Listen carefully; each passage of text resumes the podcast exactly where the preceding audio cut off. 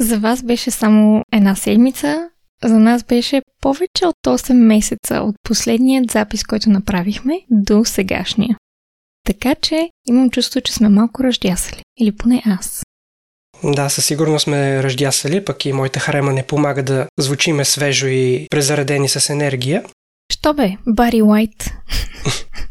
Но да, здравейте отново. Радваме се, че отново записваме съдържание, което се надяваме отново да бъде полезно и интересно за вас. Както винаги казваме, да ви вдъхновява, да ви мотивира, да да разсъждавате и да говорите със себе си, да спорите със себе си за това, което вярвате, че е истина, от което ни е научило обществото и евентуално да вземем нови решения, които са по-здравословни и полезни за нас и за близките около нас.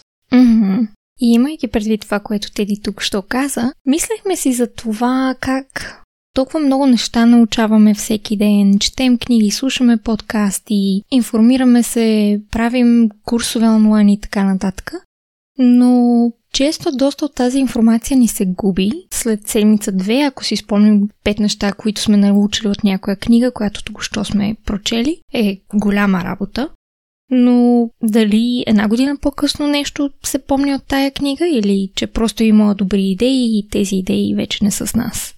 Да се замислиме за това, че може би е важно да направим един епизод, в който да ви поканим да обновите метода си за учене, защото даже в училище не ни учат как да учиме и да освояваме и да задържаме информацията, което е абсолютно жалко, но имаме неща, които да споделим с вас. Затова как не е само да научите нещо готино и да си кажете «Мхм, супер!»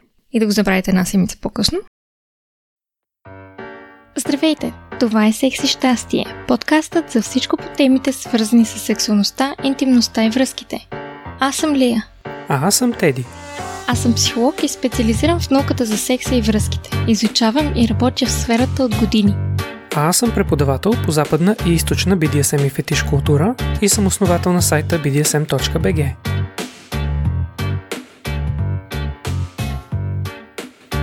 този ред на мисли с Лия ще стреляме по вас а, от а, две различни посоки, а, защото подходихме към а, темата по нашите два различни начина. Mm-hmm. Аз а, се бях замислил за тази тема по повод на това, че скоро предстои с моята приятелка да организираме пореден семинар по шибари, японското еротично изкуство, за което сме коментирали много пъти преди. И често пъти забелязваме това, което и други преподаватели по шибари са споделяли, че хората, които идват на техните курсове, често пъти се налага да ги повтарят 3-4-5 пъти при курса за начинаещи, защото просто не практикуват достатъчно и забравят това, което са научили. А това са основополагащи неща, без които просто няма как да продължиш.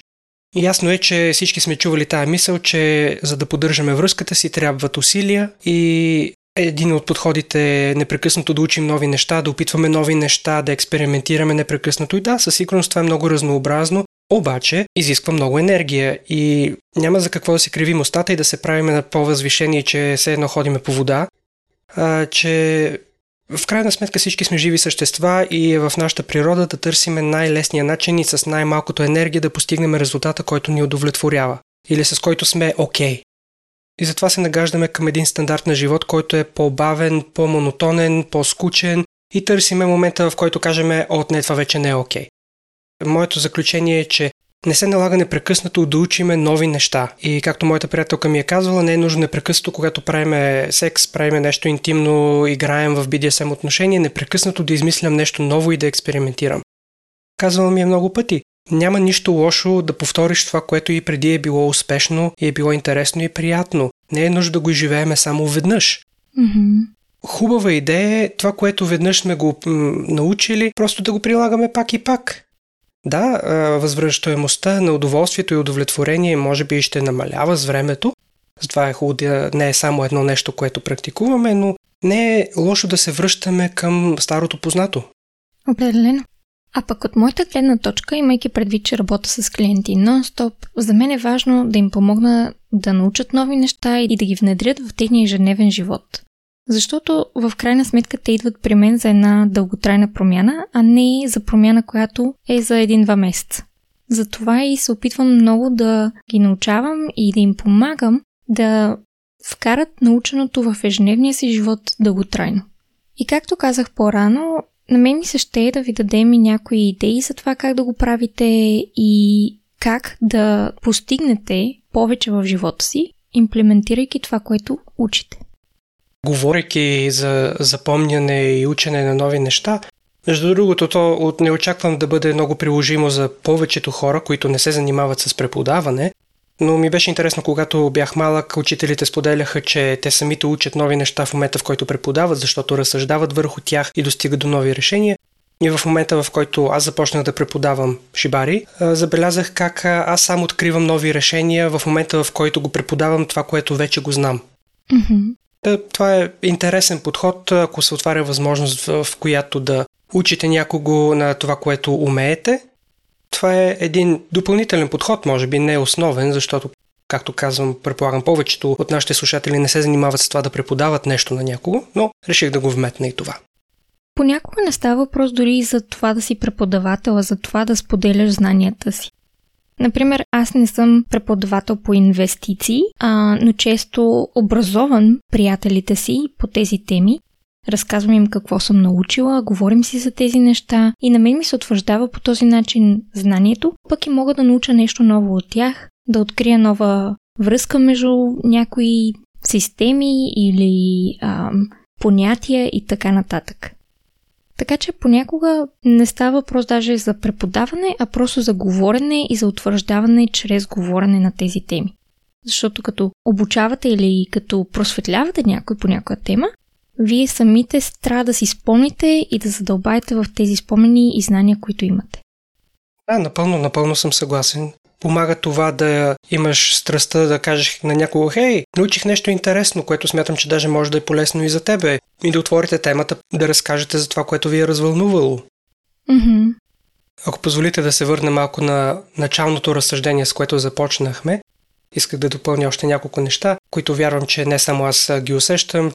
Забелязваме с моята приятелка, когато ходим на нови семинари по шибари, че въпреки, че сме научили нещо ново и че като цяло ни уляга добре, ако не сме го упражнили, даже след една-две седмици вече не си спомняме как се прави. А пък също така и ако аз самия не съм практикувал това, което аз самия преподавам, ако дълго време не сме връзвали, не съм практикувал дадена в кавички, така както го наричам, оплетка, на английски патърн, вид връзване, и така нататък. Забелязвам, че има моменти, в които мускулната ми памет ми обягва. И в някоя стъпка се зачудвам, а сега на къде беше? От тук на къде? Позитивната новина е, че ако нещо, което вече сте научили, а не само сте го учили, но реално сте го освоили, но не сте го практикували дълго време, в момента в който започне човек наново да го практикува и дори си отдели малко време да си го поприпомни, Мускулната култура, поне или памет, по мое наблюдение, се връща доста бързо и смятам, че това е нещо позитивно и мотивиращо, което да споделя, защото нали, може да бъде демотивиращо да си кажеш е, ми то виждаш ли, аз си мислех, че съм го научил и сега не ми се отдава пак, въобще какво да се мъча, то пак ще бъде същия зор, както се едно въобще не го знам. Предполагам, че се някой така се чувства, макар че да не е единствения начин по който човек може да реши да подходи към въпроса. Но все пак исках да споделя и тази позитивна новина, че наученото, ако не е практикувано дълго време, все пак сравнително бързо се възстановява, когато решиш да си го припомниш. Определено. Дори този епизод започнахме с факта, че сме ръждясали малко, но вече влязохме в ритъм, нали? Да. Опитвахме се да си припомним как започвахме с това да си синхронизираме записите, тъй като все пак нали не записваме на едно и също място. Mm-hmm. Пък ще бъде още по-интересно и забавно, когато записваме епизодите ни с гости, защото също и в това сме пораждясали как да ги предразположим, как да ги успокоим, защото съвсем нормално хората се притесняват, че трябва на един дъх да успеят да изкажат цялата си мисъл и нямат право на грешки, може би очакват, че все едно е предаване на живо и няма шанс за корекции, всички тези неща, разбира се, ги коментираме с тях, но и ние трябва да си припомним как да сме най-ефективни в това хората да не се обезкуражават и да не се притесняват. Абсолютно. И Теди е доста по-добър от мен в предразполагането, въпреки че аз съм психолога между двама ни. Предполагам, че това се дължи или поне се допринася от по-силната ми емпатична страна. и двамата сме емпатични, но имаме различен подход, което е страхотно. Но това е отделна тема. Да, допълваме се. Да, абсолютно. И тъй като основната тема на подкаста ни е секс и щастие, ще допълня към това, което казвах във връзка, примерно, с моментите, в които практикувам мануална или а, стимулация с ръце на моята приятелка. Примерно, ако дълго време не съм я стимулирал вагинално с пръсти, така че да а, я доведа до...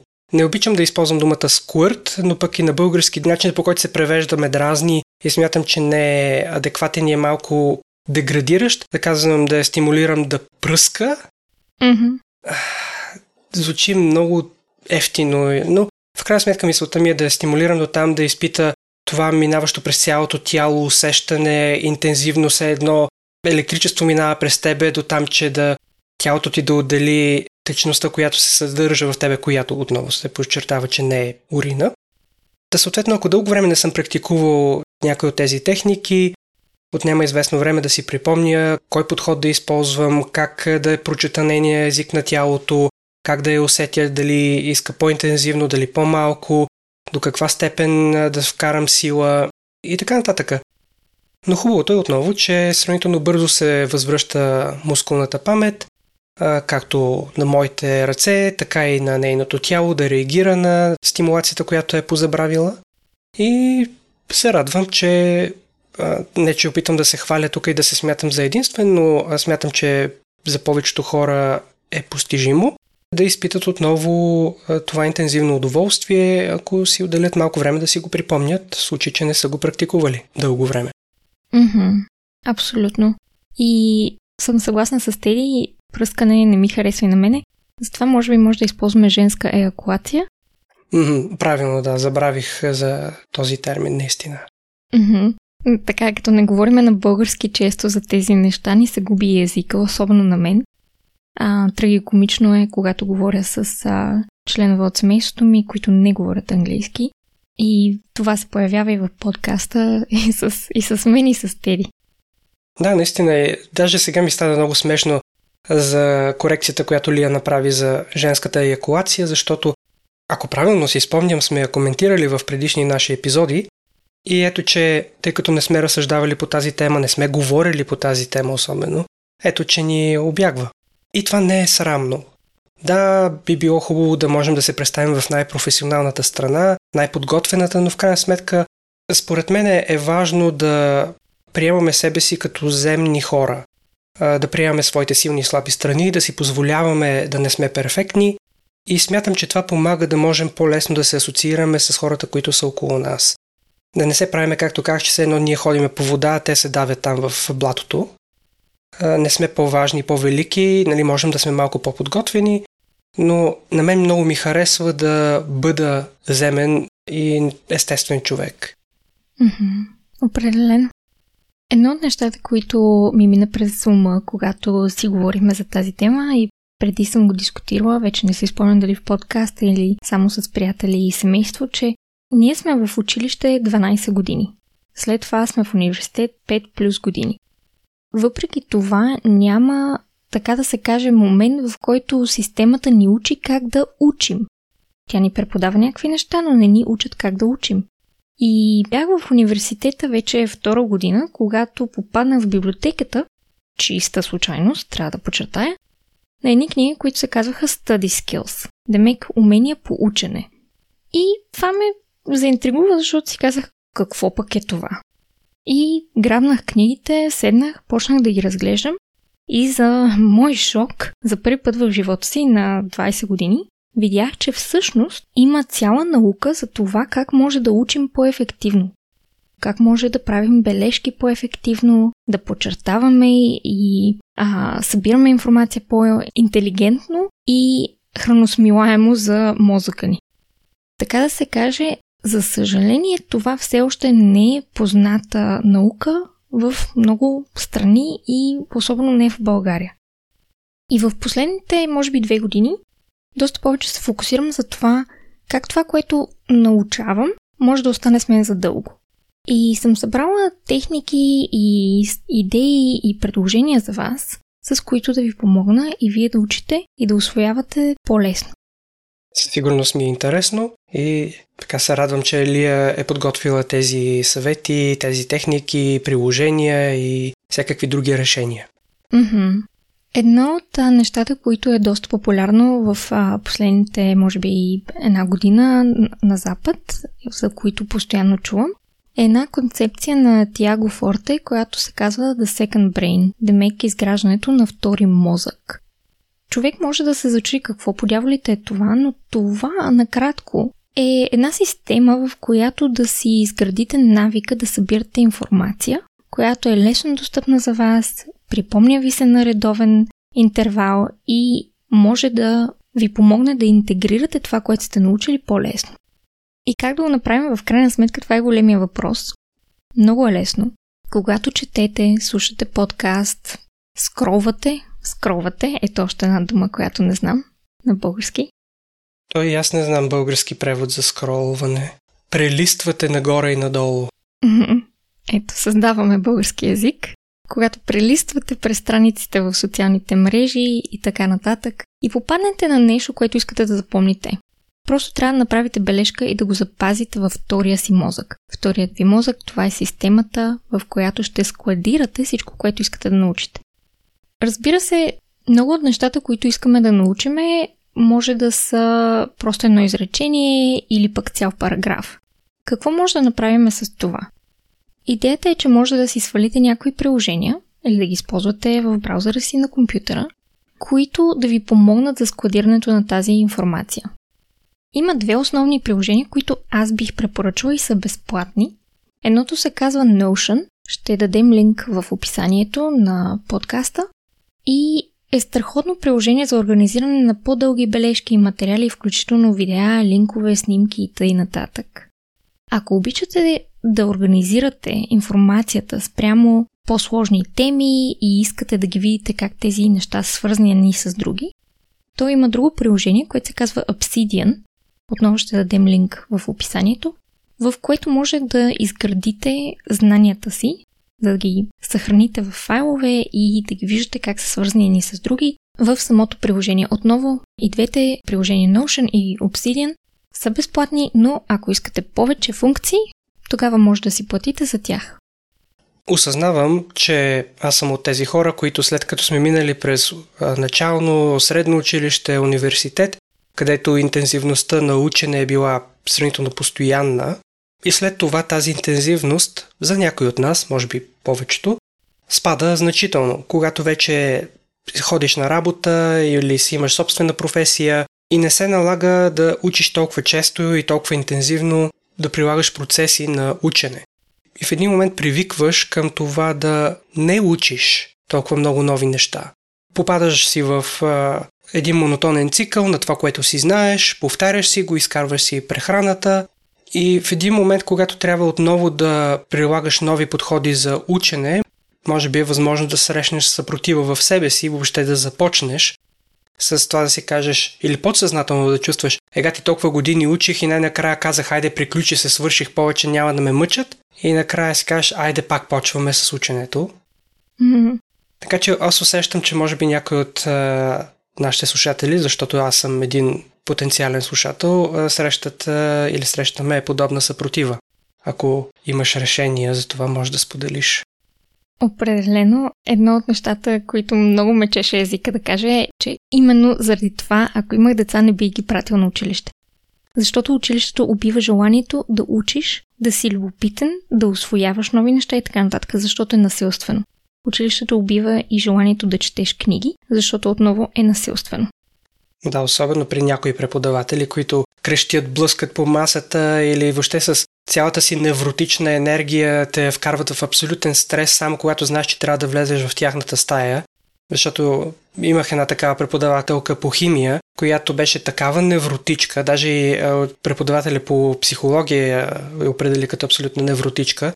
Просто това беше абсолютна мъка или съм имал други преподаватели, които са били толкова надменни, снисходителни и принизяващи, третиращите като едно а, някакво малко нищожество, а, и стреса, през който преминавахме през това, просто нямах търпение да се приключи, пък през това време сме имали моменти, в които сме ударили си мурци по стената след края на часа, просто за да изкараме този гняв и негативна, обидна енергия от тях.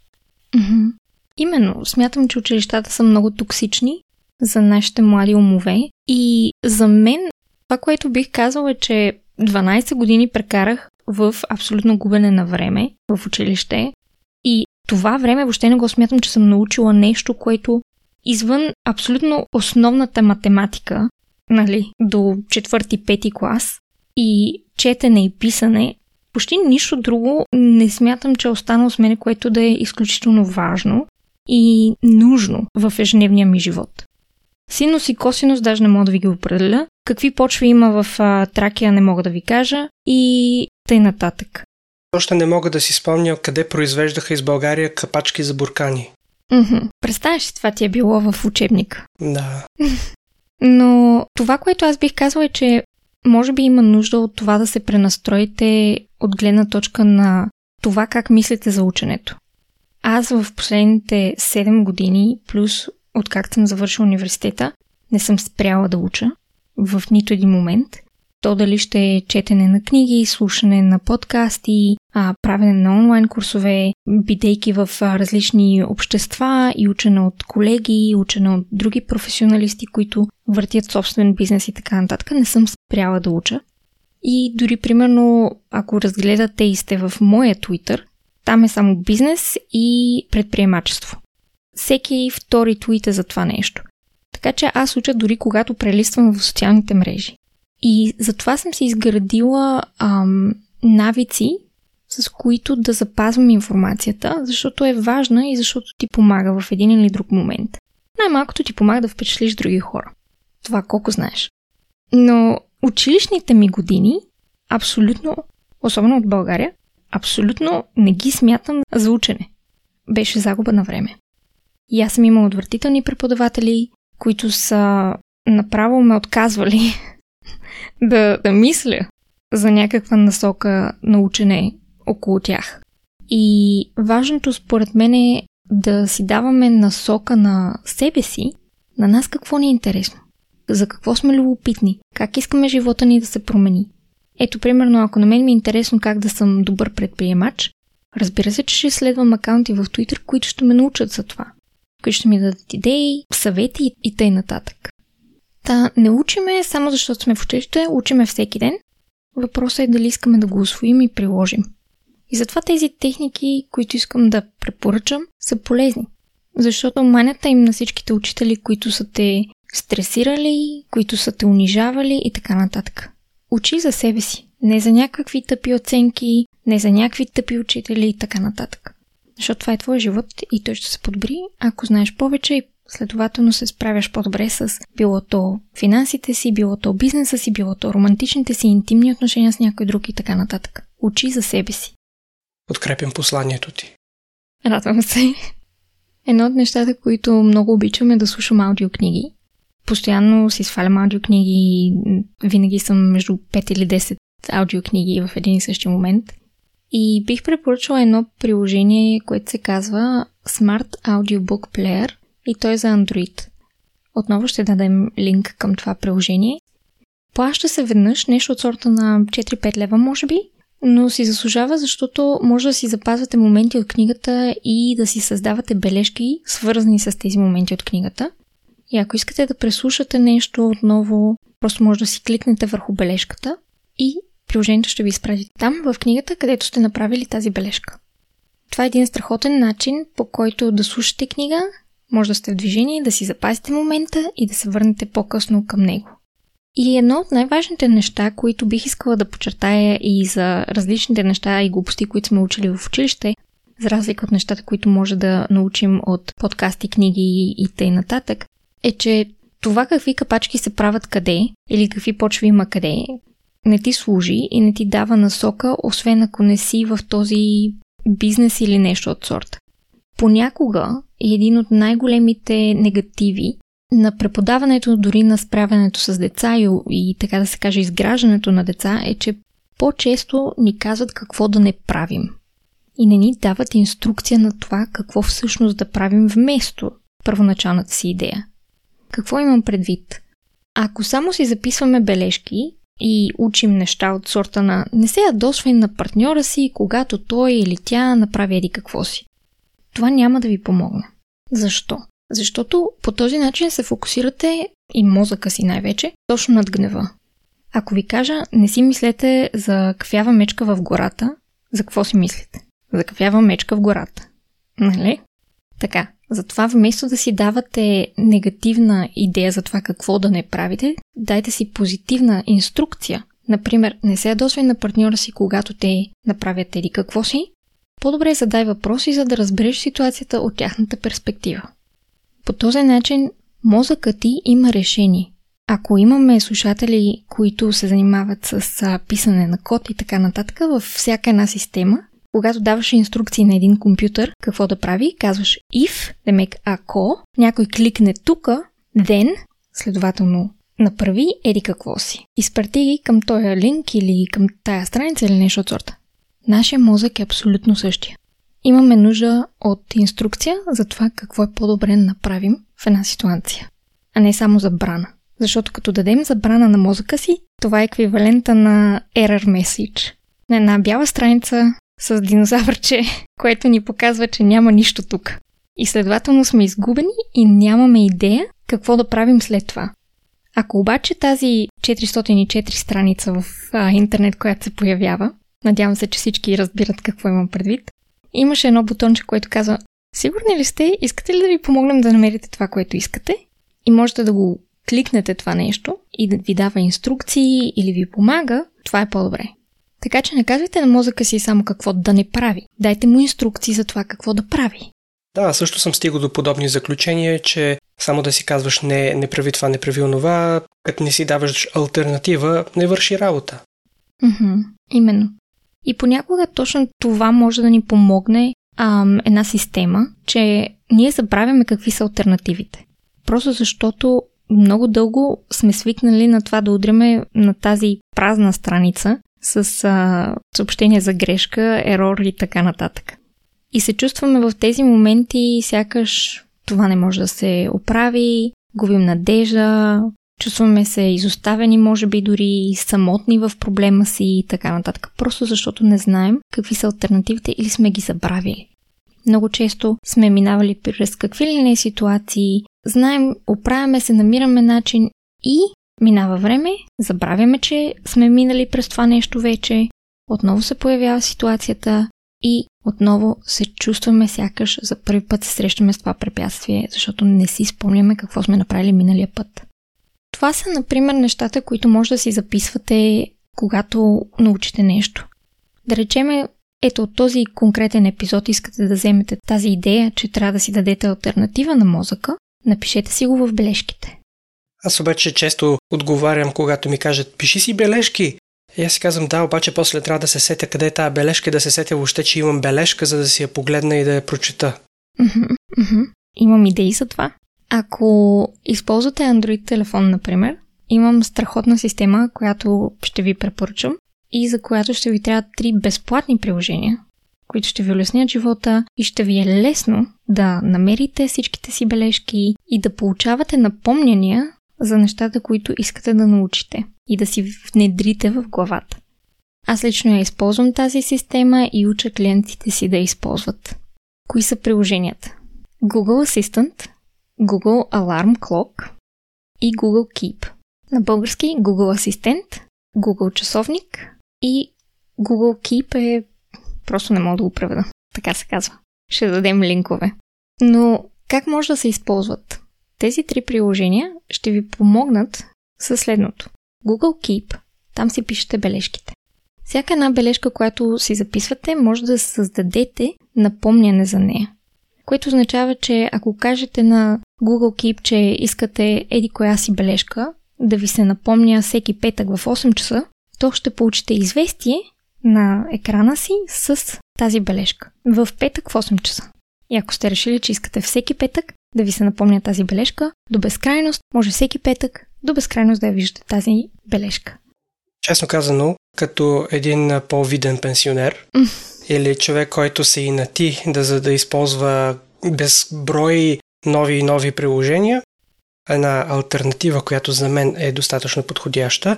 И сега в момента сигурно ли очаква да кажа да си отворя Notepad и да си запазя TXT документ на десктопа? Не. Но примерно за този случай аз си отварям просто календара на моя телефон и си задавам а, събитие, за което му казвам да се повтаря примерно всяка седмица. И, нали, не е толкова гъвково най-вероятно, колкото Google Keep, но ако е нещо, което е регулярно да, да ти се напълни през определен интервал, е съвсем достъпно и не се налага нови регистрации да се чудиш сега как се интегрираше това, сега откъде трябваше да вляза, в кое това с четирите триъгълничета ли беше бутона, а, с кой имейл бях, мен направо ме владяват. Това да си спомняш, защото при положение, че преди няколко години или кога беше Google реши, че ще трябва да си създадеш Google аккаунт и да си свържеш другия имейл, примерно в Yahoo, MailBG, ABV или където и да е. И ако си си свикнал на Яхото и на MailBG, и да трябва да, да си спомниш сега с кой аккаунт бях регистриран там, как да се го прехвърля, от, да, от там как да вляза в това приложение, как да ги интегрирам. Боже Господи, махнете ми се от главата и просто ми оставете си ползвам календара и TXT документа на десктопа. Малко да побеснея тук срещу новите технологии. Ам, аз за разлика от Тели обичам новите технологии, стига да са достатъчно лесни за употреба и затова ги препоръчвам. Да, може да използвате Google календар, няма да имате същата функция, да ви излизат по този начин известията и тъй нататък.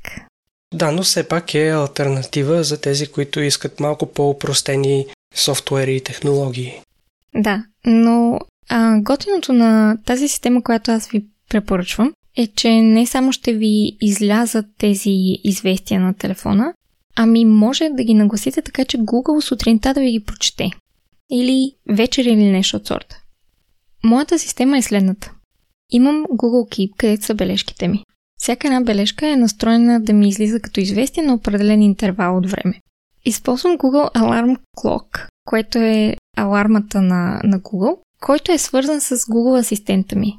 Когато, да речеме, си кажа, нали, си наставя часовника да ме събуди в 6.30 сутринта, Google Асистент, който е свързан с часовника ми, има инструкции какво да направи и какво да ми разкаже и да ми каже, след като изключа алармата. В моя случай, аз съм инструктирала Google Асистент, че в момента в който си изключа алармата на телефона, искам да ми каже колко е часа, да ми каже какво е времето днес, да ми каже какви неща са в календара ми и да ми прочете новините, кратките новини. И това всичкото се случва докато още съм в леглото. А, ако не си в настроение в момента да слушаш за новините, не можеш ли да го отложиш за малко? Можеш. Можеш да го спреш. Но важното е, че не само ми прочита тези неща, но и ми прочита бележките. Момента на избора за това, че искам да ми ги чете в сутринта, докато съм още в леглото, е абсолютно осмислен. Сутрин, когато се събудим, мозъка ни все още работи на бета вълни. Това е времето, в което сме най-податливи на информация и приемане на тази информация без осъждане и без, така да се каже, да се борим с нея. Следователно, когато имате така направените бележки, които дават инструкция, които са позитивно написани, мозъка ви по-лесно ги освоява и се учи на тях. Също времето, сутрин, когато се събудите, е един момент, в който още не ви е ударил света с неговите си глупости и така нататък. Още сте в леглото, още се чувствате в своя пашку, в безопасност и имате възможността да приемете тази информация. Затова аз бих предпочела да използвам Google Keep заедно с алармата и асистента, защото тези неща случват автоматично. И когато нещо съм освоила, защото ми се е повтаряло всеки четвъртък в 8 сутринта или като се изключа алармата, продължение на 6 месеца или една година, тогава мога да му променя настройките и да кажа, окей, вече няма нужда да го чувам всеки четвъртък, имам нужда да го чувам веднъж в месец или веднъж на 3 месеца. И тази настройка се променя много лесно. Но е истина, че повтаряне му е майката за много неща. И проблема е, че ние освояваме нещо за 20 минути и за 1 час за една седмица и след това го забравяме. Ако може да си създадете система, в която си описвате бележките, правите си инструктивни и позитивни написани такива, то много по-лесно ще ги освоите, ако те ви се показват на телефона на какъвто интервал имате нужда.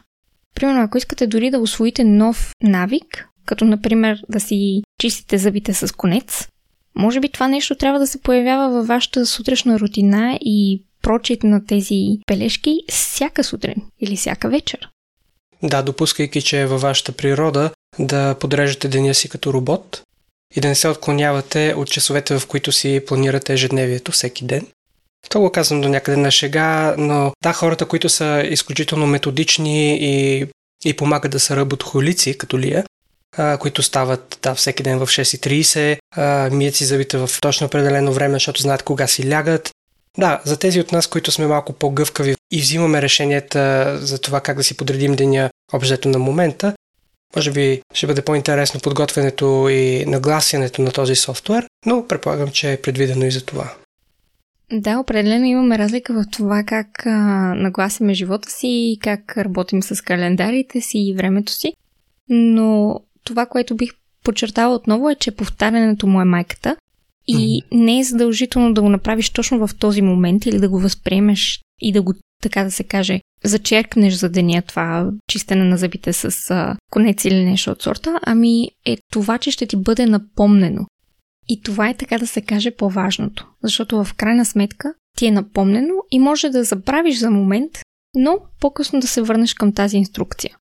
А пък за, за следенето и за това да си помогнеш за хората, които обичат, например, ам, статистики искат да видят какъв процент от времето успяват да посрещнат новите си цели и така нататък, има приложения, които бих а, препоръчала отново за Android, защото използвам Android. Едното се казва Loop Habit Tracker, което е напълно безплатно и може да ти даде много готини статистики и информация за това как се справяш с изграждането на този нов навик и ако обичаш да се занимаваш и да се мотивираш с, а, с нещо, което се нарича gamification на английски и няма превод на български, за който да се сетиме, но всъщност е метод, с който да се мотивираш чрез игра. Например, ако направиш три седмици, в които всеки ден си миеш зъбите и си ги чистиш с конец, то тогава получаваш някаква награда. Или някакви точки, които ще ти донесат някаква награда или ще те вземат на следващото ниво на най-чистите зъби в квартала. Не знам. Но има такова приложение, което ще ти помогне да си създадеш навици, използвайки желанието си да а, се самонаграждаваш, да печелиш точки, да се състезаваш със себе си и така нататък. И то се казва Life Up. Мисля, че това му беше пълното име, но ще дам линк в нашето описание на подкаст. Така че за всеки по нещо и стратегия за това как да се научат нови неща и да се самомотивирате да ги правите. Тези от вас, които искат да се примирят с малко по-монотонен подход, отново аз пък напомням, че това не означава да дигнеш ръце от себе си за всичко, което можеш да правиш напред или което си правил преди да не го повториш никога, а дори да си припомниш, че си позволяваш да те мързи да правиш нещата, които дори преди си правил добре. Добра стъпка напред е просто да подновиш, да правиш успешните неща, които по някаква причина си спрял, примерно дали заради местене на жилище, както се случи при мен, или каквато и да е друга причина, която ви е разклатила ежедневните навици или рутината във връзката, просто да продължиш с това, което си правил добре, дори да не започваш да правиш корено нови неща, да отваряш нови софтуери, интеграции и внедрявания и подобни. Mm-hmm. За тези, които биха искали да се внедрят още повече в идеята за втория мозък, определено бих препоръчала да разгледат сайта на Тиаго Форте и да научат малко повече за тази методология. И дори бих препоръчала една книга, която се казва Атомни навици на Джеймс Клир, която може да ви помогне да изградите себе си още по-добре, чрез научаване и изграждане на нови навици. Темата е обширна и голяма, мога да ви говоря поне още 20 минути за това аз как правя своите бележки, как ги съхранявам, как ги запазвам, колко често ги преглеждам, как ги свързваме ни с други и така нататък, но това е може би за тези, които имат много повече желание да задълбаят. Този епизод не е с такава цел, просто искахме да ви кажем, че така да се каже, има методи и има стратегии, Има приложения, които да ви помогнат не само да четете и да викате, ага, това е много яко, трябва и аз да почна и така да правя, или трябва еди какво си. И няколко седмици или месеца по-късно вече да нямате изпомено това много яко нещо, което сте искали да научите да освоите, да приложите във връзките си, в ежедневието си и така нататък. Така че поне стартираме темата, за да ви помогнем да разберете, че има начин, има техники и ако имате желание, трябва просто да задълбаете и да откриете какво работи за вас.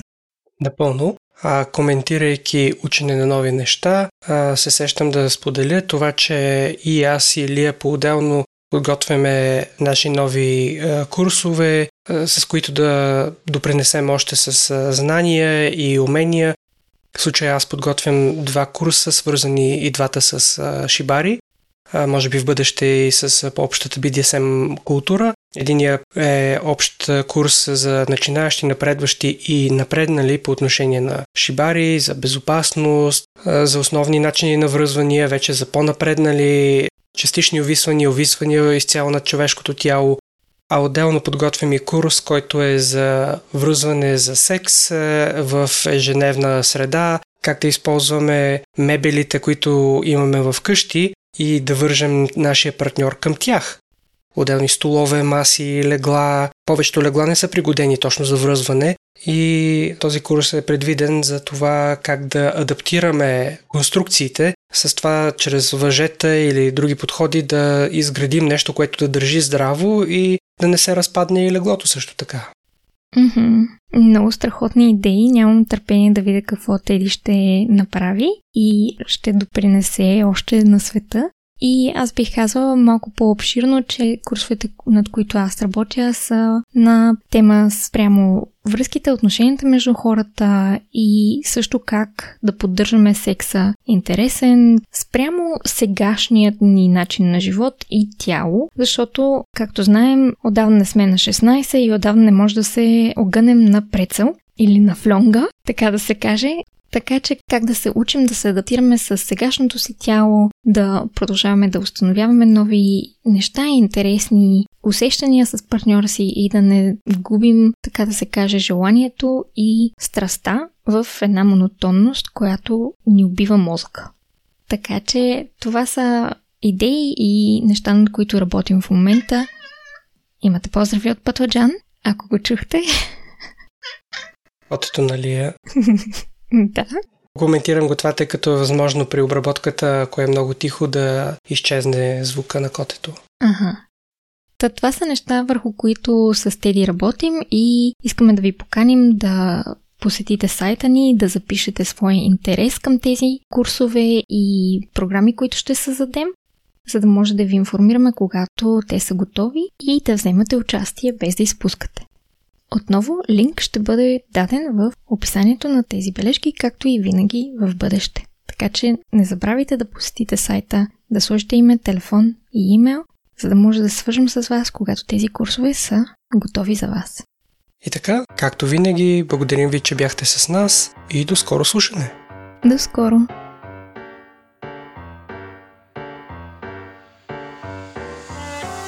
Абонирайте се за нашия подкаст и ни последвайте в предпочитаните от вас мрежи, като потърсите секс и щастие на кирилица или вижте нашите линкове в профилите ни в YouTube, Instagram и Facebook.